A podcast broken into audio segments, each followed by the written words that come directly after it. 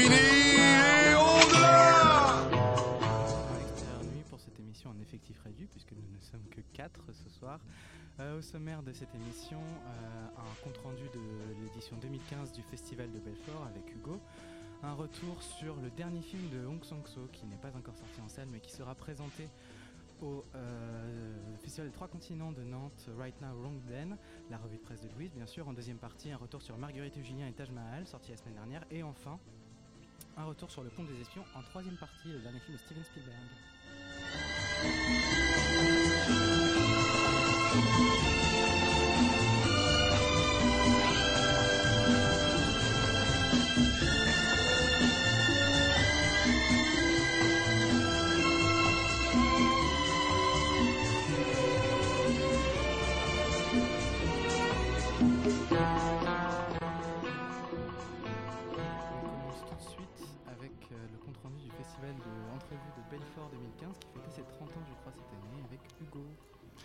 Voilà, donc j'ai effectivement eu le plaisir la semaine dernière de passer 4 jours au festival de Belfort. euh, donc c'était ma première fois dans ce festival qui, en, effectivement, on est à sa 30e édition euh, déjà.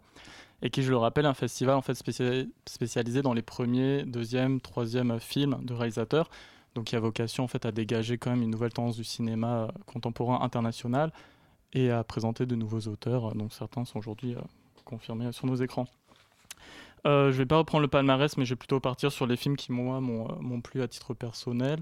Et euh, voilà, donc on commence par euh, le court-métrage Antonio Bellantonio, qui est en fait qui est le choix du jury international, qui a cumulé plusieurs prix au palmarès et qui était un des films les plus intéressants dans une programmation qui était par ailleurs assez sage en fait, avec un certain nombre de films qui se cantonnent à ce qui serait aujourd'hui une vulgate du cinéma d'auteur, avec un, prétexte social qui sert de base scénaristique au film, qu'il soit fictionnel ou documentaire, et qui finalement euh, ne déborde jamais son objet ni ne le questionne. Et alors euh, pourquoi j'ai aimé en fait Antonio Bellantonio et pourquoi à mon avis c'est le court-métrage qui s'est démarqué de loin euh, parmi les courts-métrages de la sélection, c'est que c'est un, documentaire portugais par une jeune réalisatrice qui retourne dans son village natal, donc au Portugal, à la recherche d'une personne de sa famille qui en fait a quitté la famille pour le Brésil et euh, qu'elle n'a jamais revu et sur lequel la famille en fait garde un silence très opaque et donc elle va interroger chaque membre de la famille euh, jusque euh, moment où on se rend compte qu'en fait tout le monde en dit du mal et tout le monde ne veut ne plus parler de lui en fait puisque c'est le mauvais enfant, c'est le déserteur. Et donc elle va prolonger en fait sa démarche en allant elle-même au Brésil où il a émigré il y a plusieurs dizaines d'années. Et euh, en fait sur les plages brésiliennes, elle va interroger euh, les gens mais au hasard complètement en leur demandant est-ce que vous connaissez euh, Antonio, je sais plus quel nom de famille. Et ce qui est très drôle en fait, c'est que ce personnage, un homonyme qui est très célèbre, qui est un scénario de telenovelas, du coup, en fait, cette recherche complètement improbable de chercher un inconnu dans un pays qu'on connaît pas se double en fait d'une fictionnalisation de ce qu'aurait pu être en fait la trajectoire de cet homme. Et évidemment, on sait que c'est pas lui ce. Et quand à la fin le film va finalement nous montrer le vrai Antonio, puisqu'on l'aura dans un dernier plan euh, miraculeux où on le voit au Portugal avec sa grand-mère qui était euh, la chef de famille qu'il rejetait absolument, qu'il est dans ce même plan avec lui. Là, premier plan qui les rassemble, en même temps le film se termine. C'est-à-dire qu'il se, il se pose l'action de la fictionnalisation de par l'image, qu'est-ce qu'on peut montrer dans le documentaire. Et au final, il a quand même une forme de pudeur de suspendre le geste. Enfin, c'est un film très beau sur ce point-là. À de Ben Kassem, euh, je passe dessus très vite, mais qui est le prix du jeu international, c'est très étonnant parce que c'est en fait l'archétype un peu du, l'archétype du film social. euh, Bon, alors là, c'est israélien, mais qui, aurait. euh, Mais c'est une tendance du cinéma d'auteur actuel, c'est d'avoir soi-disant la distance juste, qui est en fait une. Pas juste du tout, qui est. On filme assez près pour que finalement il y ait quand même assez d'émotion, pour qu'on on soit dans la trame narrative. Et en même temps, on est assez distancé pour avoir une forme de, posture un peu euh, sociale qui justifierait la démarche du réalisateur. Enfin, c'est très, très inintéressant. Voilà, donc je, je mets tout ça de côté. J'ai beaucoup aimé Western, un film américain, un documentaire de Bill, euh, Turner, et, Bill et Turner Ross, en fait ce sont des frères, euh, qui filment deux villages qui sont à la frontière mexicaine, donc l'un mexicain, l'un américain. Et en fait, le film suit deux personnes, c'est un documentaire, donc il suit un shérif, Chad Foster, qui est très aimé la population, qui parle couramment espagnol, qui est très intégré dans, tous les rites, qui, va à toutes les fêtes, les, les corridas, tout ça, au point qu'il reçoit des lettres parfois d'Américains qui le qui l'insultent d'être un traître, une tête de pont dans l'invasion mexicaine, tout ça. Et, euh, et en fait, le film, il s'appelle Western, mais il met en place en fait une forme de violence qu'on ne voit jamais, qui est une violence médiatique uniquement, mais qui fait planer effectivement la menace d'un changement du mode de vie. Et, euh, et c'est là que le film prend tout son sens dans la mesure où ben, il s'appelle western, mais c'est un documentaire, donc il est absolument, absolument pas la dramaturgie ou, la construction euh, scénaristique qu'on attend un western. Mais en même temps, vu qu'il est quand même dans ces grands espaces euh, désertiques de la frontière, qu'il est quand même dans un village assez traditionnel, il reprend les éléments possibles du western, mais sans jamais aller là-dedans, puisque évidemment, il suit des personnes simples. Il suit également la famille en fait d'un éleveur, donc un, un américain lambda, j'ai envie de dire, avec sa fille, qui élève du bétail et dont le mode de vie en fait est menacé par euh, tous les drames qui se produisent à la frontière du fait des narcotrafiquants, mais qui relèvent toujours en fait d'une narration médiatique, même si on a des plans intéressants du euh, du, euh, du shérif qui est de temps en temps envoyé à la frontière pour chercher des traces de passage de mecs, mais on ne sait pas exactement ce qu'il cherche, quelle preuve il cherche, et du coup, c'est un peu des plans comme ça. C'est- pas du Terrence Malick, mais il y a un côté un peu errance pour trouver des. des C'est courant à. Belfort ce genre de forme qui dédouble euh, le documentaire et la fiction. Enfin, Il y en c'est a- souvent ce qu'on voit. Il y en a beaucoup, mais en fait, j'ai envie de dire que c'est le seul qui était réussi quasiment avec, euh, avec quelques autres films, dont je vais, je vais peut-être euh, foncer dessus très vite pour pas trop déborder. Mais euh, en gros, enfin, je trouve que Belfort, c'est quand même assez ça. On a plus de films comme ce que je viens de parler pour le film israélien, même si, alors, on est dans la veine documentaire ou fictionnelle, mais. Non, il y a John From de Joe Nicolao, qui est un film vraiment intéressant, qui, euh, qui est encore plus intéressant si on a vu son présent film la rose, qui est un film un peu. euh, c'est un peu fou, c'est un équipage comme ça de ses contemporains, des mecs qui s'embarquent sur un bateau et qui vont vivre selon la loi des pirates euh, à la dérive et euh, ils, vont avoir des aventures assez cocasses, un peu des fois c'est très onirique euh, dans les différents endroits qu'ils abordent. Ici c'est l'inverse, c'est une jeune fille qui rêve d'amour et, euh, et cette jeune fille en fait va transformer la ville de son quartier, la vie de son quartier c'est qu'elle elle est confinée à un quartier, elle rêve d'amour d'une certaine manière et euh, en fait il y a toujours cette idée euh, de l'aventure, il y a toujours cette idée des rivages inexplorés. Là en gros l'amour va venir à travers la figure d'un homme qui fait une exposition sur la Mélanésie. Et donc elle va devenir passionnée par euh, ces terres lointaines. Donc elle se déguise en mélanésienne. Il y a, tout un tas de scènes comme ça, des scènes très oniriques. C'est très intéressant la manière dont il, fait su- survenir ça dans, le quotidien, dans le réel. C'est jamais surfait. C'est jamais gratuit. Et voilà, c'est quelque chose qui me paraissait assez intéressant. Et puis Jo- Joao Nicolau va sûrement être un, un auteur qu'on va, dont on va entendre parler, une des figures montantes euh, du cinéma portugais actuel. Et d'ailleurs, euh, pour ceux que ça intéresse, euh, il y a une reprise, du palmarès la semaine prochaine, euh, Mm. le 14 décembre à 19h30, donc lundi, à la Cinémathèque française à Paris. Oui, Juste Hugo, aller un voir dans ma tête en rond-point, je suis désolé, je l'ai pas dit, mais c'est un excellent film. En plus, ça répond un peu au, au thème de Belfort, vu que le festival est installé dans les cinémapathés qui sont installés dans un ancien abattoir qui a été converti en multiplex. C'est un film qui se passe dans qui un était déjà au abattoir. euh, feed euh, de qui était Marseille. déjà au feed. qui, qui va sortir, enfin, qui a une date de sortie, non? Ah, bah peut-être. Il me semble, mais je. Je on- En tout cas, oui, on suit Joao Nicolas, on attendait John From, donc euh, bon, il y a de bonnes, de bonnes nouvelles de Belfort en tout cas. On va passer maintenant à Right Now Wrong Then, donc euh, le dernier film de Hong Sang-soo, euh, qui euh, donc sera présenté bientôt aux trois continents à Nantes. Et donc, euh, on voulait en parler un peu en avant-première ici, parce que Hugo et moi l'avons vu. Et euh, donc, le film raconte en gros euh, à peu près la même histoire systématiquement que tous les autres films de, Hong Sang-soo. Euh, c'est-à-dire la rencontre entre une jeune, entre une jeune étudiante et un cinéaste. Et bon, la particularité de ce film, même si ça, ça, ça avait déjà été le cas avant, c'est que bon, le film, disons, est vraiment littéralement coupé en deux et qu'il euh, fait l'objet d'une sorte de remake euh, euh, vers la moitié du film. Donc euh, Hugo, toi tu l'as vu avec moi d'ailleurs. Oui. Qu'est-ce que t'en as pensé? Alors moi, ben, alors c'est un peu emmerdant parce que T'es fois un spécialiste d'Hong à- je alors, je suis pas un hein. spécialiste d'Hong Si, si, un spécialiste. mais je, connais assez bien sa filmographie. J'aime énormément ce réalisateur en fait. Et donc comme Kiyoshi Kurosawa, ben, c'est pour son dernier, c'est un film que je voulais aimer en fait en, en, en me rendant dans la salle du cinéma. on veut et on peut pas. Voilà, on veut et puis On n'a pas pas sur les veut. des ambitions en fait. Ou les autres les ont pas pour nous, je, je sais pas. Je sais pas qui est responsable de euh, cette séance-là, mais en tout cas moi j'étais as- assez déçu au final. C'est la première fois en fait, et c'est- bon c'est un cinéaste qui est quand même confirmé, c'est-à-dire qu'il a quand même, je sais pas, 15-20 films maintenant, c'est, il est très prolifique. Euh, c'est un cinéaste, c'est la première fois en fait que j'ai l'impression de voir Aung San Suu faire du Aung San Suu, c'est-à-dire aller vers ce qu'on attendait de lui, plus que nous proposer quelque chose, euh, quelque chose de différent. Enfin, d'avoir une. Parce qu'il a, toujours été inventif dans ses films. On lui reproche parfois de faire toujours le même film. Je pense que c'est com- complètement faux si on regarde vraiment en détail euh, son cinéma, qu'on s'intéresse à ce qu'il fait, ce qu'il propose.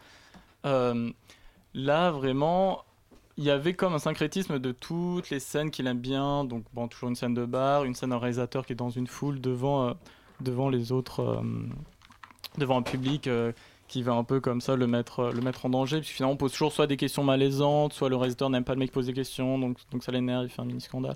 Enfin, pas mal de situations qui- qu'il a déjà mis en scène et qui là, j'ai trouvé étaient euh, bon reprises. Alors parfois avec succès en fait. hein. Je dis pas que j'ai pas non plus pas aimé le film. Il y a, y a même quelques scènes très belles, mais on y reviendra après pour avoir une touche un peu euh, positive dans notre échange, parce que je crois qu'Alexandre n'a pas non plus trop euh, finalement aimé, euh, aimé Non, non, non, vas-y, vas-y. J'y viendrai après. Non, mais juste voilà, il y a ce. euh, bon, alors il y a quelque chose de très systématique dans la manière de reprendre la deuxième partie de la première, mais ça, il l'avait déjà fait en plusieurs films, euh, notamment dans la Vierge. Il l'a déjà fait dans, dans le film, dans son tout, enfin son avant-dernier film. Moi, j'avais trouvé aussi que déjà euh, la forme commençait à s'essouffler un peu. Dans A1 Euh, celui où il se retrouve dans une petite maison, euh, Ah, une petite. le tout dernier, Hill of oui, Freedom? oui, oui, c'est ça, Hill of Freedom. Qui mais dans Hill of Freedom, disons peu- qu'il y avait une sorte de désorganisation du récit qui était, il perturbait la chronologie de manière, euh, Il l'a oui, assez intéressante. Après, Enfin, je- je veux dire, le- le- Ah. il y avait Ouais. des blocs de récits qui étaient un peu éparpillés, ordonnés de manière assez différente de celle de, enfin, de, de la manière dont aurait fait un récit linéaire, non? Enfin. Oui, oui, certes, mais j'avais trouvé que cette manière-là de découper le récit et de, de ne plus tellement, enfin, de désorienter en fait le spectateur en, euh, en découpant le récit d'une façon euh, assez euh, inhabituelle était nettement plus réussie dans In Another Country, par exemple. Oui, bah, ben, In Another Country, c'est un peu l'exemple parfait de la répétition des histoires, mais en même temps, là aussi, ça changeait, euh, ça changeait beaucoup. Enfin, l'exemple parfait, je veux dire, c'est Moi, moi, un exemple très moi, un petit équilibré. high five à distance à Louis, que en fait, c'est aussi un film Merci, que j'aime un peu moins, euh, Hill of Freedom. la- oui, non, Même si je le trouve beaucoup plus de qualité que le dernier. Mais euh, non, mais par même dans La Vierge, je ne suis pas prétendant. Enfin, dès le début, ou même Le Mm. pouvoir de la province de Gangwon, que j'aime un peu moins aussi, finalement, mais il y en a plein que j'adore. mais euh, mais en, en fait, il travaille toujours sur des structures très schématiques, mais en général, c'est très fort, c'est très réussi. Là, euh, j'ai l'impression que c'était dans le décalage, un peu dans le tour de force, mais que c'était peut-être pas dans. Je, je sais pas, j'ai pas senti. Mais disons, là, là, on a l'impression qu'il y, y a une sorte de retour, bon, à une manière, par exemple. Bon, alors que depuis quelques films, par exemple, une des marques de fabrique d'Ong Sang-soo, qui étaient les zooms euh, très brutaux, les zooms Mhm. avant très brutaux, Mhm. disparaissait un peu. Là, je veux dire, il y a une sorte de retour en fanfare de cette forme-là. Notamment dans la première partie, qui est, bon, euh, à mon avis, la, la plus grossière, je dirais. C'est-à-dire que pour la Mhm. première fois chez Ong Sang-soo, il y a un comique très gras mm, qui cherche à faire rire assez systématiquement, en fait. Et parfois, c'est très très drôle, et puis. euh, mm. moi, je trouve que le- les effets de répétition sont pas tant dans l'œuvre globalement d'Ong Sang-soo. Il a vraiment une manière, mais qui est devenue chez lui une sorte de, de style de vie. C'est-à-dire, on a l'impression qu'il habite ses films et qu'en retour, il suscite l'envie d'y habiter et que euh, on partage avec lui une certaine manière de regarder. C'est un des rares cinéastes, je trouve, actuels avec qui on partage un point de vue. Alors, je dis pas que c'est c'est suffisant ni nécessaire pour euh, faire de, de bons ou de grands cinéastes, mais en tout cas, lui, on a l'impression d'habiter sa maison, en tout cas que chaque endroit où il nous fait entrer, c'est chez lui et que Mm. on s'y sent euh, comme chez soi. Bon, disons que ces zooms-là, là, reviennent, mais reviennent dans un cadre qui est un peu particulier. On a l'impression que euh, de voir un, enfin, je veux dire, bon, c'est un peu fort peut-être, mais de voir un film porno. Enfin, je veux dire, vraiment, il y a un Mhm. effet comme ça de, de, de film porno qui serait marrant, quoi. Qui irait jusqu'au bout de la gêne. Et en fait, on ne sait pas trop, puisque le- le- le- la gêne est un thème assez présent, bon, chez Aung San Suu de manière générale. Et euh, bon, en général, la désinhibition vient euh, rompre un peu le, le- la, la- la gêne. C'est-à-dire toujours grâce au soju ou toujours alors grâce à l'alcool, voilà. Et en général grâce au soju. Mais c'est très efficace. hein, On a essayé Oui. Hugo déjà, et euh, ça marche très bien. Mais, On va peut-être préciser ce que c'est que le soju. mais bah non, c'est un C'est un euh, petit l'alcool alcool coréen. le, c'est le troisième alcool consommé au monde en fait. Enfin, les... Grâce aux Coréens. grâce aux Coréens, bien que- qu'ils boivent, mais ils en boivent tellement que c'est le troisième alcool consommé au monde. Non, mais Puis chez Hugo je suis Mais- modérément. Non, en fait, ça, je suis- enfin, ce qu'il sur Zoom, c'est très juste. Avant, ils faisaient beaucoup de zooms aussi comme ça très brutaux, mais qui étaient très beaux parce que c'était des zooms euh, non motivés, c'est-à-dire que un homme et une femme discutent, ça va bien ou ça va mal. À un moment, on zoome très brusquement, mais rien de plus. C'est-à-dire que le zoom, il soulignait une forme d'inefficacité finalement du zoom, c'est-à-dire qu'on rentrait plus dans l'image, mais il n'y avait rien de plus, ça restait de l'image ou ça, ça changeait pas l'identité, ça faisait rien. Là, en fait, c'est une scène, euh, je décris un peu, parce que finalement, je pense que personne l'a vu. Ah bah, Euh, Il y a en fait vous deux. cinq personnages discutent et il y a une fille en fait dans le fond qui s'ennuie complètement. Et en fait, la caméra zoome d'un coup sur elle et du coup, elle, elle souligne cet ennui en fait. Elle nous dit voilà, cette fille s'ennuie. Alors, il, il a perdu cette gratuité du zoom qui, qui faisait tout son intérêt avant. Et là, Oui, on bah, est effectivement dans c'est du porno en fait. naturel. Non, mais disons zoom- que du zoom. euh, Chez Hong Sang-soo, non bah. seulement le, le fond était réaliste, je dirais, mais la forme était très, enfin pas spontanée, parce que c'était très construit, mais on avait l'impression d'avoir acquis des habitudes et c'est comme, euh, mm. Il y avait une intuition. on avait en fait. non mais surtout en tant que spectateur, j'avais l'impression d'imiter Hong Sang-soo, c'est-à-dire d'imiter le cinéaste, c'est-à-dire qu'il y avait un rapport, euh, l'apprentissage, enfin la manière dont on apprenait à regarder les films de Hong Sang-soo, c'était d'apprendre à faire comme lui. C'est-à-dire, bah, dans les films, de regarder des détails à son tour et donc, Mhm. en quelque sorte, de mettre en abîme le truc. Et là, on a l'impression d'être privé de ça. C'est-à-dire, d'un côté, on se voit jeter des trucs. euh, euh, des, des scènes de drague très lourdes en pâture, etc. Et de l'autre côté, euh, on a l'impression que finalement, alors peut-être ce qui serait intéressant, c'est est-ce qu'on n'a pas deux films dans le fond entre lesquels on pourrait choisir? C'est-à-dire presque en fait, il faudrait réinvestir euh, le plaisir ancien qu'on avait dans un film qui a l'air un peu plus cadenassé et élire euh, une des deux voix, c'est-à-dire euh, la voix, je dirais, euh, plus réminiscente, dans laquelle les motifs se font écho de manière légèrement décalée, parce que la deuxième partie, quand même, bon voilà, décale, euh, décale systématiquement un dialogue, un geste, une attitude, etc. Une scène dure un peu plus longtemps, une autre est un peu plus courte. Le film est tout le temps dans la compensation, comme ça. Donc on a l'impression de voir dans le second film, si on se souvient bien du premier, enfin dans, la seconde partie, on se souvient bien de la première, une sorte de remixage du film, vraiment. Et donc ça, cet effet-là euh, est assez intéressant. Le film joue vraiment de la, réminiscence, mais euh, euh, en, même temps, bon, ça, ça ravive vraiment la gêne de la première partie. On se demande, moi je me demandais toujours, quel était le statut vraiment de cette première partie? C'est-à-dire, est-ce que c'est un brouillon? Est-ce que c'est, enfin, on sait pas bien ce que c'est. Oui, non, enfin, je suis d'accord. Et puis la gêne avant, Shang Tsung, c'était toujours la gêne euh, des personnages, pas tant du Mm. spectateur. Là, pour la première fois, c'est vrai qu'il y a une gêne du spectateur. On se dit, mais pourquoi il souligne des choses qu'auparavant il n'a jamais soulignées? Après, il y a quand même, enfin, je pense qu'il y a quand même des belles scènes. Il y a quand même une scène qui va plus loin que peut-être là où il est jamais allé. Bon, c'est une scène de, de bar, c'est-à-dire on a, on a un bar, un comptoir, un homme et une femme comme d'habitude. L'homme drague la femme. Euh, alors, c'est un cadrage un peu étrange. La femme est de biais, ça la met en Oui, amorce. c'est un cadrage de trois quarts. euh, C'est un trois quarts assez étrange. Bon, ça, il l'avait jamais fait. Mais euh, bon, voilà, ça, ça suffit peut-être pas à faire une Mais la, la- scène classique de Hong Sang-soo, c'est vrai que c'est deux personnages ça, de profil voilà, euh, de qu'on voit autour d'une table, de assis de voilà. table. Là, là c'est un peu étrange, c'est un trois quarts. Ah, ah, après, je trouve cette scène est quand même assez marrante. Enfin, deuxième, deuxième partie, on se Bah, met à pleurer. déborde, non mais elle se met à déborder. En fait, elle déborde tellement euh, loin que ça devient très drôle. Mais ce qui est beau chez Hong Kong, c'est plutôt, comme tu dis, la gêne, en fait, quelque chose de très rentré. On, on parlait d'alcool, mais c'est très beau. Le dégrisement est très beau, par exemple, dans. euh, La femme, l'avenir de l'homme, la dernière, enfin la scène de, de fellation qui se finit mal, Mhm. où le mec sort sur la route, il est bourré, mais il vient de se faire prendre en flagrant délit qu'une étudiante, ce qui est un problème pour un professeur d'université. Il est au bord de la route, il est comme ça en train de se balancer parce qu'il est un peu bourré. En même temps, il y a un truc qui est rentré qui est magnifique en fait. Là, là, là, ça déborde et il y, a un- il y a un mec par exemple qui se met tout nu à un moment, ce qui, ce qui est aussi assez étonnant au final, Mhm. même si on, il est hors champ, mais on est dans un genre de limite burlesque qui est un peu, euh, je sais pas. Enfin, assez- le, le- voilà, le, film de vraiment, et je dirais que le, moment où le film euh, canalise en même temps, arrive à investir ce débordement, c'est vraiment dans la réécriture. On a l'impression que tout le projet du film consiste en une réécriture, en une reprise à zéro du projet Dong Sang-soo. Euh, pour la première partie, c'est vraiment très pénible. Et puis, euh, on a l'impression de voir ce que ça pourrait donner dans la seconde partie, où euh, à la fois cette énergie-là qui déborde est canalisée, et où en même temps, euh, on comprend un peu comme... Non, mais on comprend un peu... ce que ça pourrait donner. Alors, euh, on peut trouver que ça tourne en rond, et je pense qu'il faut vraiment s'intéresser à Aung San Suu de près pour être un peu intéressé par le film. Enfin, même si après, il a des effets comiques euh, tout à fait, euh, tout à fait remarquables, mais, euh, mais bon, mais, mais voilà. Enfin, moi, je trouve ça, moi, je- ça m'a, ça m'a quand même euh, globalement intéressé, mais c'est un peu décevant. Merci Hugo. On passe à la revue de presse de. Et Est-ce qu'on sait juste pour savoir euh, quand sortira le film ou pas encore Non, je crois qu'il n'a pas encore de date de sortie. D'accord. Euh, j'ai- bah, j'ai Si vu que c'est un- je crois que c'est février 2016, mais je suis pas certaine. D'accord. J'ai pas d'infos. Mais je vous dirai tout à l'heure. je chercherai. Toutes les dates de sortie. Alors, on commence avec la revue de presse. Euh, Aujourd'hui, je vais vous parler plus précisément d'un d'une web série qui est sortie euh, sur IRL, qui est la nouvelle plateforme de création documentaire de France Télévisions. Et euh, je vais vous parler d'un d'un article d'Erwan Desplanques qui est, qui est apparu euh, dans Télérama le 30 novembre dernier et qui fait donc euh, référence à ce petit web documentaire qui s'appelle euh, La bande du skatepark. Donc, euh, après le succès d'Anaïs s'en va en guerre, Marion Gervais récidive avec une web série pleine de lumière et de douceur sur une bande d'ados fans de skate. Et euh, Erwan Desplanques juge euh, tout d'abord, euh, il, indique euh, C'est beau parfois la vie d'un ado, surtout lorsqu'on la filme au ras du bitume sans surplomb.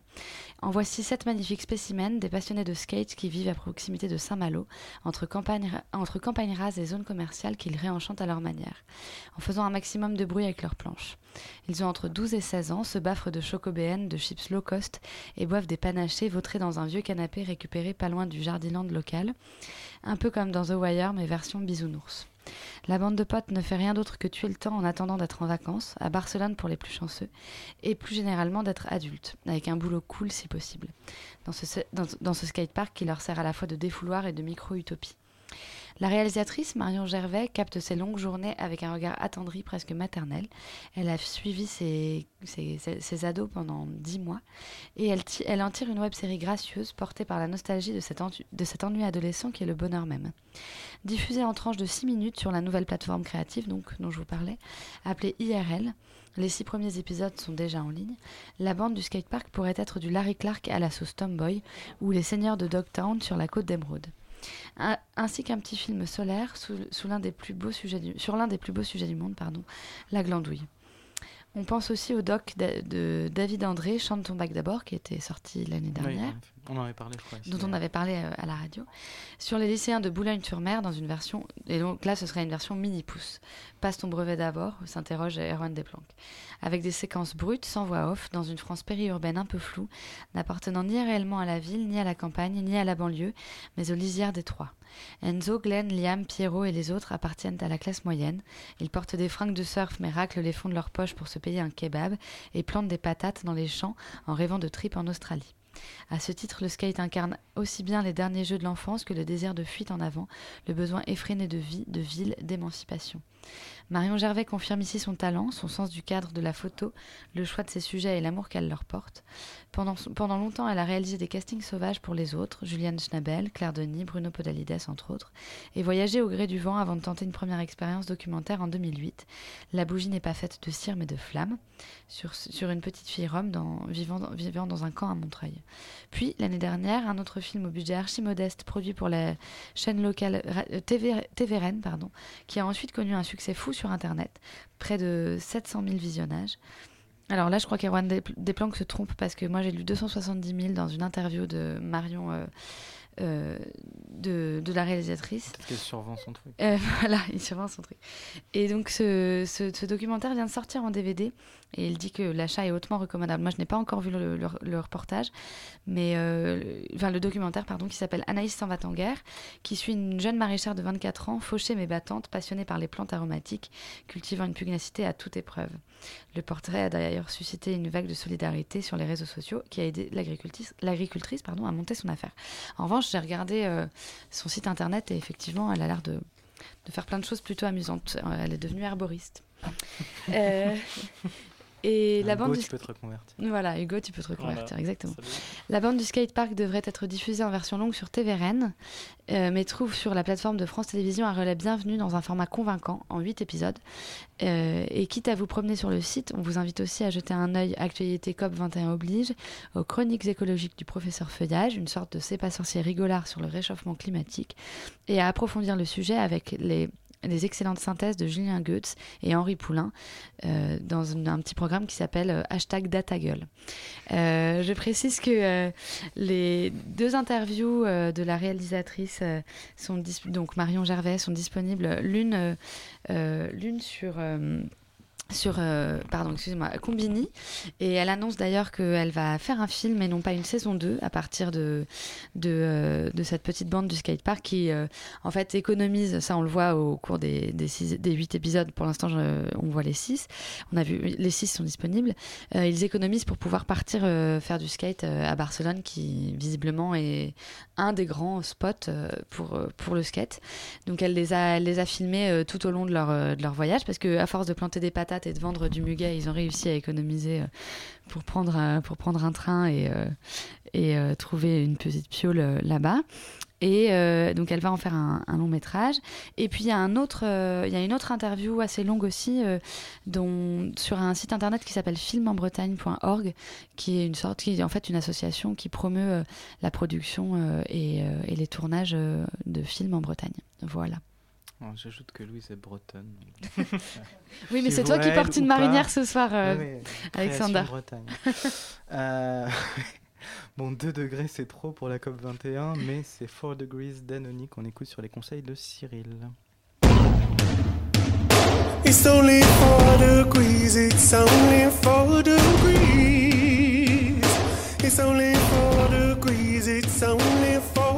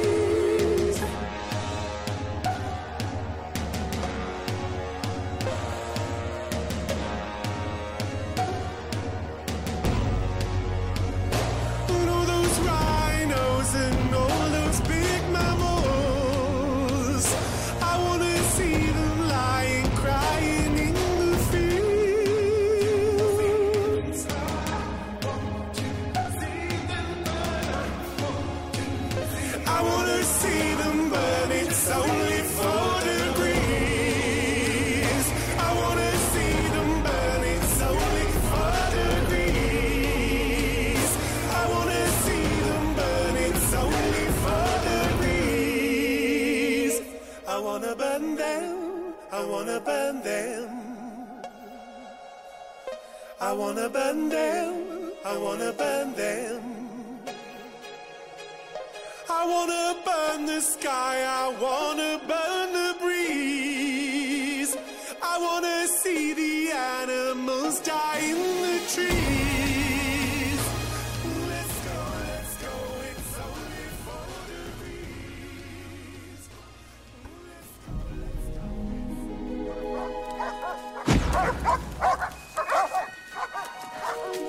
Marguerite et Julien sont frères et sœurs, mais c'est Julien l'aîné.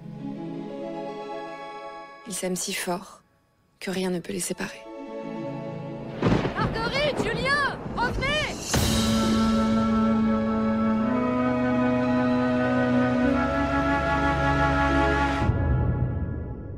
Et après, qu'est-ce qui s'est passé? Juliette m'a dit que Joséphine les avait vus au marché.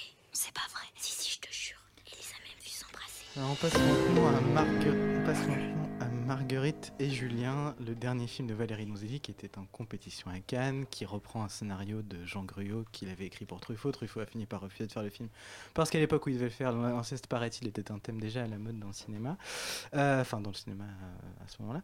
Et euh, donc là, ça raconte donc l'histoire réelle hein, donc de deux de deux jeunes gens, l'histoire le fait Marguerite et Julien le- Ravalet, le fait divers se passait au XVIIe siècle, donc deux frères, un frère et une sœur qui sont tombés amoureux, qui ont décidé de vivre leur amour malgré les regards mauvais des gens autour d'eux. C'est ça, Alice? C'est à peu près ça. Euh, alors, euh, petite anecdote, euh, le film est sorti un 2 décembre euh, et c'est un 2 décembre que Marguerite et Julien de Ravalet ont été décapités pour euh, le crime qu'ils avaient commis.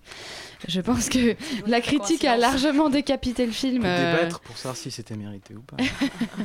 La critique a largement euh, ca- décapité le film, donc c'est ce que je disais euh, à Cannes. euh, à Cannes cette année, Euh, j'ai l'impression que à, à- à Extérieur Nu, on a été un peu les seuls à défendre euh, bec et ongle le film. Euh, Mélissa notamment, euh, Mélissa notamment l'avait l'avait beaucoup défendu, euh, à raison je trouve, parce que je- j'ai eu beaucoup de mal à comprendre pourquoi le film avait euh, avait suscité tant de haine et tant de tant de rejet euh, mon roi, en- au mois de mai dernier. Euh, par- parce que quoi, pardon? C'est- C'est comme pour mon roi. Mais... C'est comme pour moi, d'accord, ok. J'ai déjà perdu la bataille avec non, vous, non, ça vas-y, non, on l'a pas vu, on peut pas, on peut pas juger. Vous avez pas vu non, mon roi non plus, c'est ça? Non, je te Peut-être, peut-être pas, peut-être pas. je plaisante. Euh, donc, euh, je, je suis donc ça raconte l'histoire donc de Marguerite et Julien de Ravalet euh, et euh, qui, qui sont très amoureux et qui décident malgré malgré l'interdit absolu qu'est l'inceste de, de vivre leur amour. Je trouve que Valérie Donzelli se tire quand même très bien euh, de toute cette affaire parce que euh, elle a une façon, je trouve, de, de filmer euh, les deux personnages principaux qui est euh, très, très surprenante et très, très belle. C'est-à-dire que elle a voulu faire un film très beau parce qu'elle avait beaucoup d'argent et ça, on peut peut-être lui reprocher. Euh, tout à coup, elle s'est retrouvée à avoir beaucoup, beaucoup plus d'argent et elle avait, elle avait fait La Reine des Pommes et puis elle avait fait ce film sur la guerre, euh, la guerre est déclarée avec juste une caméra Mm. euh, DV un peu merdique, euh, une Canon, euh, en gros un appareil photo Canon qui, qui filme aussi quoi. Donc là, elle a eu, elle a eu un budget nettement plus conséquent et elle s'est dit je vais faire un très beau film qui est souvent comparé à Podane ou à des films, de- à d'autres films de Jacques Demy parce que l'esthétique est très pop, etc. Moi, j'ai eu l'impression à certains moments de voir des, des scènes de Wes Anderson en moins confite et moins moins comment dire euh, moins euh, fi- figé en fait et donc ça m'a plutôt plu parce que je suis certainement pas une grande fan d'Anderson mais euh, Anderson pardon Anderson Anderson. Euh, mais bon il faut parfois Anderson, lui reconnaître euh, Alors, moi, je suis fan d'Anderson. Ouais, ouais, Anderson, c'est pas mal. On peut euh, parler d'Anderson si vous voulez. on en peut parler hein. d'Anderson si vous voulez pas qu'on parle de Marguerite et Julien Non, non, mais euh, moi ce que je trouve ce que je trouve très figé chez Anderson et qui me dérange là je le trouve plutôt vivant et plutôt euh, assez poétique et assez beau et puis, ce qui m'a beaucoup touché, mais après, ça dépasse, euh, ça dépasse largement euh, le cadre du film, c'est la façon dont Valérie Donzelli continue de filmer Jérémy Elkaïm, et qui est, à mon avis, en fait, le grand film de Jérémy Elkaïm euh, Ah, parmi ça. tous les films a qu'elle a fait avec lui. C'est-à-dire, enfin, elle a toujours filmé, elle a toujours tourné avec lui, mais là, j'ai l'impression qu'en fait, elle lui donne enfin un, un rôle, un vrai rôle dramatique Peut-être qu'elle l'aime euh, sans doute qu'elle l'aimera toute sa vie mais je, je trouve ça très je trouve ça en fait très beau que sa soit fondée quand même sur euh, sur un homme euh, avec qui elle a partagé sa vie et avec qui elle partage tous ses films. Et je trouve que c'est d'autant plus beau que là elle s'attache vraiment à une histoire d'amour interdite. Et je n'ai pas pu m'empêcher de de, de, de rapprocher son sa, sa relation un peu particulière à la relation qu'elle met en scène entre Anaïs Desmoustiers et, et Ouais. lui. Et, et- et je trouve ce, ce parallèle euh, extrêmement touchant. Alors après, on peut trouver qu'il est tout à fait hors propos, on peut trouver que le film est extrêmement maladroit. De fait, Et la question, c'est est-ce euh, qu'elle considère Jérémy Kaim comme son frère finalement? Bah, mais je- t'as tout à fait raison. Je pense que, je pense que c'est là que la question se pose. Ce et qui que, rendrait euh, potentiellement leur relation glauque aussi, mais bon. Ça la rend glauque, mais comme ils sont pas frères et sœurs, ça la, ça la rend Ouais, magnifique ouais, aussi. ouais. Et, euh, et non, et le film a, a, je trouve, à bien des égards, euh, beaucoup de qualité. Alors après, euh, le fait que euh, Esther Garel conte l'histoire et qu'on on ait toujours une, une voix off facilite un peu, je pense, la narration et la rend peut-être un peu systématique et pas toujours passionnante. Et puis, la fin du film aurait dû effectivement être, être largement coupée. Il y a toute une scène avec un hélicoptère qui débarque. Qui rend hommage à demi. et qui ça. rend hommage à demi, effectivement, mais Ça mélange beaucoup les époques, en fait, euh, Ça, ça mélange tout- très- beaucoup d'époques. Euh, et puis, alors, on a une espèce de délire un peu malikien vers la fin, parce qu'on voit des fleurs éclore en même temps que des, des, euh, des volcans en, en fusion. Donc, tout ça aurait pu effectivement euh, être, euh, être supprimé au montage et aurait pu faire un. Si elle avait supprimé tout ça, si elle avait accepté de faire des choix, aurait pu rendre le film d'autant plus fort. Euh, il n'en reste pas moins que je trouve que vraiment, il y a une, une vraie, une vraie, comment dire, une vraie complicité entre euh, Marguerite et Julien. Anaïs de Moustier et euh, Jérémy Elkaïm qui est très troublante et qui est euh, extrême enfin qui est vraiment euh, très belle à voir je trouve et j'ai vraiment du mal à comprendre comment le film a pu autant se faire descendre alors certes sur un plan formel ça déconne, euh, les équivalences de plans, elles sont pas toujours là, etc. Mais on, peut peut-être pas, enfin, on peut pas à ce point-là euh, critiquer un film juste parce que euh, techniquement il, il manque de, il manque de rigueur, quoi. Et vraiment pour pour l'histoire que ça raconte, je trouve que ça vaut la peine de voir ce film. D'accord, merci Louise. Donc c'est mieux qu'Anderson, moins bien qu'Anderson. Euh, bon, on pourrait parler de la petite sirène, hein, enfin, moi je préférerais, mais bon, on va parler donc d'un autre film, de Taj Mahal de Nicolas Saada, euh, qui avait réalisé Espion, je crois, auparavant. C'était son dernier film, non? Enfin, je sais plus. Euh, oui, c'est Je son crois que dernier c'est film. ça. C'est le film Euh, avec Monica Bellucci? je ne sais Je pas, ne l'ai moi je l'ai pas vu. D'accord. Mais bon, Mais c'est pour parler. Euh, voilà, donc il, il a réalisé Espion. Là, il réalise un film, bon, un peu, un peu bizarre, bon, surtout dans la période actuelle, euh, euh, qui raconte l'histoire d'une famille franco-anglaise ou franco-américaine qui débarque à Bombay parce que le père euh, a un job super bien payé, enfin bon, comme d'hab. Et, donc il, dé- ouais, c'est ça, ça s'appelle comme ça. Et donc il débarque, il débarque, il débarque à Bombay tous les trois, donc euh, papa, maman et la fille. Euh, la fille qui s'appelle Louise d'ailleurs. Euh, et, euh, et il. Sauf que euh, c'est Stacy Martin. C'est- pas- sauf que c'est- pas- Je suis je suis c'est navrée, mais j'ai pas le physique de c'est Stacy Stacy Martin.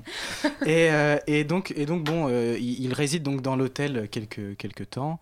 Et il se trouve qu'un jour que les parents, que les deux parents laissent leur fille à l'hôtel, euh, eh bien, euh, l'hôtel est attaqué par un groupe de, de méchants terroristes. Et donc, ça se transforme en survival. C'est ça, Elisabeth? Oui, enfin, un survival un petit peu. euh, un petit peu Ouais, Un peu scout, ouais. Un peu, scout. Oui, voilà.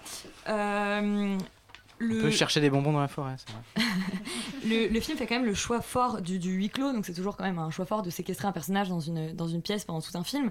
Euh, et je me suis demandé si le problème majeur du film, c'est pas en partie que euh, ce, donc ce hors-champ, parce que quand même toute l'attaque est en hors-champ, nous, euh, et surtout suite aux événements qui sont passés, on, se le figure tellement qu'il y a, que, ça, suscite une angoisse, puisque bon, euh, les terroristes, ça fait quand même peur, mais je pense que ça suscite pas l'angoisse de, l'inconnu et de l'espèce de monstruosité que ça aurait pu susciter dans d'autres temps. Euh, en plus de ça, je trouve qu'il se, il se débrouille, enfin, il s'en sort pas très bien de son huis clos. C'est, il part donc de, quand même d'un personnage qui a envie de découvrir le monde, qui arrive pour la première fois en Inde. On nous explique pendant un petit moment quand même que elle, elle a envie de voir un peu le contre-champ de l'hôtel. Elle va visiter les cuisines. C'est la seule qui se balade dans les rues. Euh, c'est une, c'est une photographe. En plus, elle a des problèmes parce que euh, l'intimité, enfin, elle, elle manque d'intimité parce que c'est pas, sachant mes puis collègues, elle ses parents, surtout, elle, elle s'emmerde très fortement. Et puis euh, voilà, elle est- et on, il y a quand même une insistance sur le fait qu'elle a besoin de fumer et que les fenêtres, que les fenêtres sont tout le temps closes. Donc c'est quand même un- Mm. quelque chose qui est assez appuyé. Et finalement, en fait, ce, ce- ce cl- cette claustrophobie n'existe jamais dans le film. Euh, on n'a jamais de vraie perception du décor. Il n'y a, pas de travail comme ça sur le sur, sur l'espace euh, ni, ni au découpage. Il n'y a, pas comme ça de, de, de parti pris sur l'isolement. Et, et, on- et j'ai pas. Enfin, on, on parle de survival, mais j'étais pas dans une dans une logique de chercher les cachettes comme on a dans certains Mhm. films et qui peut fonctionner et qui peut quand la, la mise en un scène peu pour un peu déconner que je disais survival. oui, non, mais voilà, c'est vraiment un survival. euh, non, mais il y a quand même, il y a des, il y a des éléments du survival. Ah, elle a- essaie de survivre, ça c'est vrai. ça. Voilà. Euh, même si on comprend pas très bien, parce que des moments elle est très effrayée, des moments elle est pas effrayée, on a un petit peu du mal à se positionner. Euh, en fait, le, ce qui m'a gêné, c'est qu'il y a un vrai manque de, de point de vue en fait dans le film. Sada, c'est quand même un, c'est quand même à la base un, un critique, donc c'est quelqu'un qui est censé avoir une, une once de point de vue. Je vois Alexander Ouais, qui hausse les sourcils. Il est quand même censé, quand on est critique au cahier on, est, on imagine que cette personne va avoir une once de, de, On ne de sait plus, point de hein. vue ou d'avis sur le cinéma, on ne sait plus. Euh, là, il y a donc les, les enjeux politiques sont complètement, euh, sont, sont complètement abandonnés, mais ça, c'est pas quelque chose qui m'a gêné. Euh, par contre, l'Inde donc est complètement n'existe pas. C'est vraiment une carte postale. D'ailleurs, à la fin, il y a une carte postale qui brûle. Et je me suis dit ah bah tiens, il s'en est rendu compte.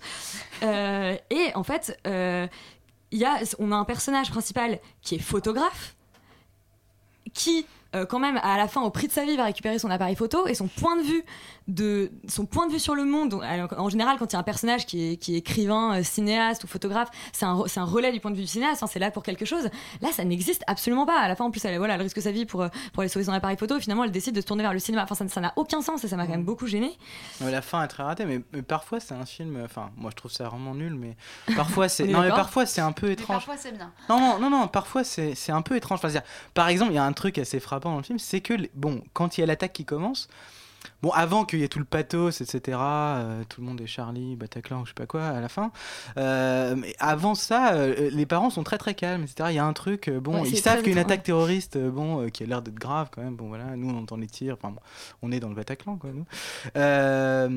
Et, et, et, euh, et disons, voilà, les, les parents disent ouais, tout, tout va bien se passer, euh, on va arriver, euh, on va te libérer, etc. Donc il y a une sorte de très grande de, de confiance comme ça. Bon. Et le film, bon, a ce ton un peu, un peu presque Des- lé- désinvolte. Ouais, peut-être un peu léger, mais enfin, bon, moi ça me dérange pas. Moi, bon, je suis plus dérangé. bah, Il y, a, y a deux trucs. Ce, ce mélange d'impressionnisme touristique et de. de on sait pas trop quoi. Enfin, quand elle découvre l'Inde, bon, c'est vrai que c'est Ouais, Mais, mais on a l'impression que c'est, enfin, que le film ne se définit que de manière négative. C'est-à-dire que c'est c'est pas un film psychologique, euh, c'est pas un film réaliste, euh, c'est pas un film de voyage, c'est pas un survival. Et en fait, le film jusqu'au bout, jusqu'à la jusqu'au jusqu'à la dernière partie du film où euh, Stacy Martin qui est prise au piège des flammes puisque une- les terroristes ont fait exploser une bombe dans l'hôtel et l'hôtel est en proie aux flammes et les flammes menacent la chambre de Stacy Martin qui va donc sur le balcon et va à la fenêtre et là elle voit qu'il y a une autre femme, euh, une italienne qui euh, est dans C'est son le cas pire moment du film, ça. qui est dans ce cas. Oui, mais là, on a l'impression que le film prend un tournant tout à coup qui est moral. C'est-à-dire, euh, là, il pose la question de savoir, en gros, euh, s'il faut s'aider, s'il faut s'aimer, euh, s'il Mhm. faut être Moi, je l'ai- fraternel, je Je l'ai pas compris comme ça. Non, Je mais, bah, je l'ai compris sur le fait de dire la vérité ou pas, parce que tu parlais justement Oui, des, des parents oui, qui restent très calmes, et le- Ouais, le ouais. film pose la question. Alors pose la question. Mais là, tout est providentiel dans le film, mais- puisque en fait, euh, elle dit, enfin, euh, Stacy Martin, elle voit que le mari de l'italienne est effondré, il s'est écrasé en bas, etc. Mais en fait, il est en vie. Bon, disons, il y a, un truc presque miraculeux dans le, dans le film euh, qui est très bizarre. Bon, et puis après, il y a, un- il y a un, bon, il y a un truc, moi, quand même, qui me gêne. Bon, c'est vrai que l'Inde n'existe pas, mais rien n'existe. C'est marrant parce qu'elle lit un bouquin de Pasolini euh, Mm. sur l'Inde. Il y a le regard Hiroshima, mon qui amour. est là. Oui, non, mais il y a toute une sorte de caution intello qui, en fait, on voit bien est à la fois critiquée, c'est-à-dire, euh, euh, en gros, c'est un écran devant le monde. En fait, on lit des bouquins et on voit des films, on voit pas le, on voit pas le vrai monde. Ouais. c'est- pénible. Mais en, et en même temps, bon, euh, c'est vrai que c'est- des gros connards ces gens. Enfin, je veux dire, c'est des gens qui en ont rien à, qui, qui, qui ont des gens qui crèvent la dalle en bas de leur hôtel et euh, qui sont dans leur truc, etc. Et bon, cette idée que le terrorisme c'est le seul rappel au réel, et d'ailleurs, les seules images de télé qu'on a, etc., ce sont les images d'attaques terroristes, parce qu'en fait, on voit les terroristes euh, plus tard dans le film, euh, au moment où tout va bien. Euh, là, on voit, on voit leur, leur Ben Laden local qui, euh, ça, qui, apparaît à l'écran. bon. C'est ça que je trouve traité de manière très maladroite. C'est-à-dire qu'on Oui, a, bah non, mais bien personnage sûr, qui est au cœur mais- de l'action et qui, du coup, Non, mais le film, une, elle est, elle est limite puant, ça, c'est voilà, mais- le, le personnage est donc évidemment comme elle est au cœur de l'action, elle a une vision qui est très étroite puisqu'elle est séquestrée dans sa chambre et qu'elle ne, elle ne sait pas ce qui se passe. Les parents au contraire sont dans la rue donc ils ont un peu plus accès aux infos et à la fin on- en fait on, on découvre ce qu'ils ont passé, ce qui s'est passé et ce qu'ils ont vécu à travers une télé. Ça Ouais. c'est quand même, je veux dire, c'est- une preuve d'inefficacité. puis- Bon, en Quand effet, le, le- voilà, à la, à la fin, euh, bon, ils essaient de, la, la fille essaie de recontacter quelqu'un avec qui elle a partagé à distance au téléphone l'expérience de la, de, la, de, la, de la séquestration, etc., euh, de l'attaque terroriste. Et en fait, bon, c'est censé montrer qu'on peut soit vouloir en parler, soit ne pas vouloir en parler. Enfin, l'impression d'avoir un clip d'éducation nationale. Et, euh, et, et- mais mais il y, a- y a un truc vraiment très troublant, par contre, dans le film. Enfin, ça, vraiment, ça, ça- ça me pose question. C'est que bon, il, il- il est globalement, euh, enfin, je dis pas que c'est évident, mais il est probable que les terroristes euh, en question soient des islamistes. Bon. Euh, Ouais. On est à on n'a il est très preuve, on probable. l'a- on l'a- voilà. Non, mais on n'a pas de preuves, et c'est jamais dit surtout. Ouais. Et en fait, bon, le, le film, bon, comme ça, ne refuse de nommer les choses, euh, il refuse de nommer ce qu'il est, les gens, etc. Et, et en fait, mais, mais bon, cette attaque en fait intervient juste après la visite d'une mosquée. La Euh, visite d'une mosquée par les parents. par les, par les euh, parents d'accord. et la fille. bon, d'accord. Et bon, euh, en fait, elles s'en foutent parce qu'elles s'en foutent de tout. Donc, euh, donc euh, elles devant les gens qui, jouent du banjo. Là. Mais, mais voilà. Mais, et, mais- en fait, et ce qui est marrant, c'est que lors de la cérémonie euh, d'hommage aux victimes, on n'a plus que des bouddhistes en fait. C'est-à-dire, euh, il y, a- une sorte de- d'e- d'effacement. Enfin, le, le mouvement est très bizarre, je trouve. Et je sais pas, je sais pas comment c'est réfléchi, si c'est réfléchi ou pas. Mais moi, ça m'a vraiment interpellé cette, disparition. Euh, de la culture musulmane qui pourtant en Inde est très prégnante. Enfin, Mm. l'Inde quand même c'est un pays connu pour, c'est un pays dans lequel les musulmans se font taper sur la gueule tout le temps. Enfin, je veux dire, c'est un truc. euh, Voilà. Et je veux dire, ne jamais s'intéresser un minimum à ce truc, à ce truc-là, alors même que on ne fait que des vignettes culturelles dans tout un film. C'est, c'est- moi, ça, me, ça m'interroge. Je dis pas que c'est, je vais pas monter sur mes grands chevaux. Mais- Non, c'est- juste pour sauver un peu le film, le, le seul, la seule chose que, que je pourrais dire, c'est que je trouve que Stacy Martin, que- qui était qui m'avait franchement pas particulièrement impressionné dans, dans Nymphomaniac, euh, là, là, elle a quelque chose. On voit que c'est peut-être ce qui l'intéresse le plus. Il la filme comme ça, comme une espèce de, de Oui, oui, présence oui, oui, fantôme. Enfin, c'est un, un oxymore, Bah, présence elle est toute blanche mais- et ils sont voilà. tous, ils sont Bah, tous foncés. voilà. Non, mais c'est pas. C'est vrai. Non, non, Attends, mais là, c'est là, de la aussi. caricature, mais il y a, y quelque chose comme ça. Après, non mais elle est très pas- belle, c'est vrai. Non mais il s'intéresse, il a l'air d'être intéressé par elle. Je sais pas trop par quoi chez elle, mais C'est un peu fétichiste, hein, il y a quand même. trous dans euh, son visage, je sais pas. Oui. Ça, ça l'intéresse Il y, a- ça et, ses, pieds qui sont toujours flous au premier plan. Mais ça, Peut-être qu'elle a des prononcerai pieds, pas hein, sur ce que ça veut dire. Euh, bon. Merci Elisabeth. Euh, on écoute Human Sadness de Julien Casablancas.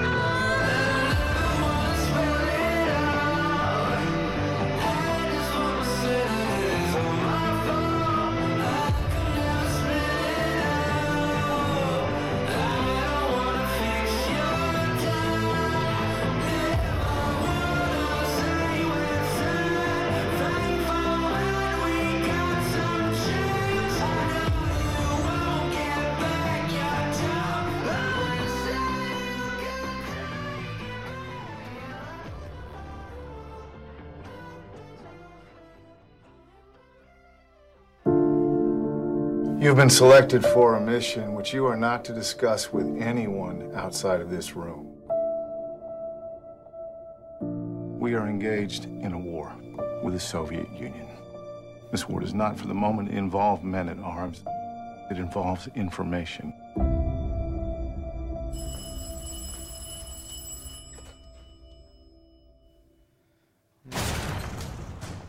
Écouté un, extrait de la bande-annonce du Pont des Espions, le dernier film de Steven Spielberg, qui est sorti relativement dans la, je trouve, dans la plus grande discrétion. mais bon. Ah oui. Même s'il a un accueil critique tout à fait, euh, tout à fait favorable et élogieux. Donc, Le Pont des Espions, c'est un film d'espionnage, comme l'indique son titre, dans lequel Tom Hanks joue Jim Donovan, qui est un avocat d'assurance, qui est bon euh, à un moment donné euh, mandaté, enfin euh, il, est commis d'office, commis d'office pour défendre un espion soviétique qui a été interpellé dans une des premières bah, très belles scènes du film, une scène de filature, au terme de laquelle donc un agent soviétique est interpellé et Jim Donovan est chargé de le défendre et il va le défendre euh, au nom de tous ces principes qui sont des principes euh, très, très démocrates, quelque part très américains, mais justement je trouve que le film euh, bon, pose cette question-là de savoir, bon, d'une part, bon, comme beaucoup de films de Spielberg, ils se demandent ce que c'est que d'être américain, mais là ce qui est intéressant c'est que jusqu'à un certain moment, et même je trouve jusqu'au bout, on doute assez du caractère vraiment américain de ce personnage. On se demande si euh, être américain, ce n'est pas ne pas être ça, c'est accueillir des démocrates comme des réfugiés de l'intérieur presque. Je sais pas ce que tu en as pensé, Elisabeth. Euh, moi, j'ai beaucoup aimé. euh, c'est effectivement un, un Spielberg qui aura pas. euh, c'est un Spielberg mineur, j'ai l'impression, qui aura pas. ça aura pas été une grosse détonation. Pourtant, c'est quand même Spielberg, Tom Hanks et, et les et Cohen au, au scénario. Oui, c'est écrit par Donc bon, on aurait pu s'attendre comme ça à, un- à une grosse détonation. En fait, c'est plutôt un, un, joli film, harmonieux, intelligent, que un, que, que un chef-d'œuvre. C'est quand même un film qui m'a qui m'a personnellement beaucoup plu. Euh, pourquoi? Parce que quand je me suis rendue dans la salle, j'avais vraiment peur de m'emmerder parce que euh, Lincoln, euh, qui est, un qui est un très beau film, qui est un qui est un film avec un, un, sujet qui me passionne et, sur lequel je pourrais, je pense, parler des heures mais euh, qui était un film que je trouvais un peu lourd, trop sérieux, trop long. Ici, euh, c'est beaucoup plus efficace, c'est beaucoup plus amusant. Le terme n'est peut-être pas très glorieux, mais c'est beaucoup plus amusant. Euh, et je trouve que ça crée une, une- une jolie harmonie, en fait, les, les- les trois ensemble, au lieu que le, que le sens de l'humour des Cohen euh, apporte un, un contrepoint ou vienne... euh, je sais pas, gêner, le, gêner la mécanique de, de Spielberg. Au, au contraire, ça, ça s'infiltre de, de manière assez, euh, assez subtile et assez intelligente. Et, et- et ça, ça m'a beaucoup plu. Euh, le, le personnage notamment de, de l'espion russe justement est, est, à mon avis un personnage euh, un personnage des Cohen euh, qui répète sans cesse la phrase euh, je crois que c'est Oui, là, c'est drôle. help et qui, est, et, qui est, et qui est vraiment très drôle et, euh, et franchement alors non, tout le monde n'a pas l'air de le trouver très drôle. Moi, je le trouve très drôle et, et je pense que Non, il ce monsieur va être récompensé rigolo, pour, son, pour second rôle. Il est plus que rigolo, moi, il m'a fait vraiment rire. Euh, et en plus, je le trouve très très touchant. Euh, mais, mais après, ça ne ça n'engage que moi. Euh, au- Au-delà de ça, voilà, ce que je voulais dire, c'est que dès les, dès les premiers plans, je me suis dit, mais quand même, Spielberg, il, Spielberg, il, il sait raconter une histoire, il, il sait filmer. Je veux dire, c'est a beau être un Spielberg mineur, c'est quand même, c'est quand même un, un grand film de mise en scène. Il y a quand même une, une vraie euh, maestria du. Enfin, voilà. C'est autre chose que Taj Mahal, quoi. C'est quand même vraiment, voilà, c'est vraiment autre chose scène. que, voilà. Et puis justement, tu vois, je parlais de, de claustrophobie ratée dans, dans Taj Mahal. Ici, il y a quand même une, il y a quand même une manière de, de, de filmer euh, la, la ville qui est assez étouffante. Bon, bien sûr, il y a le, il y a, il y a le, il y a le, le mur, mais il y a aussi, euh, Mur de Berlin. oui, Parce que voilà. la deuxième partie du film se oui, déroule le- à Berlin. Le mur de Berlin.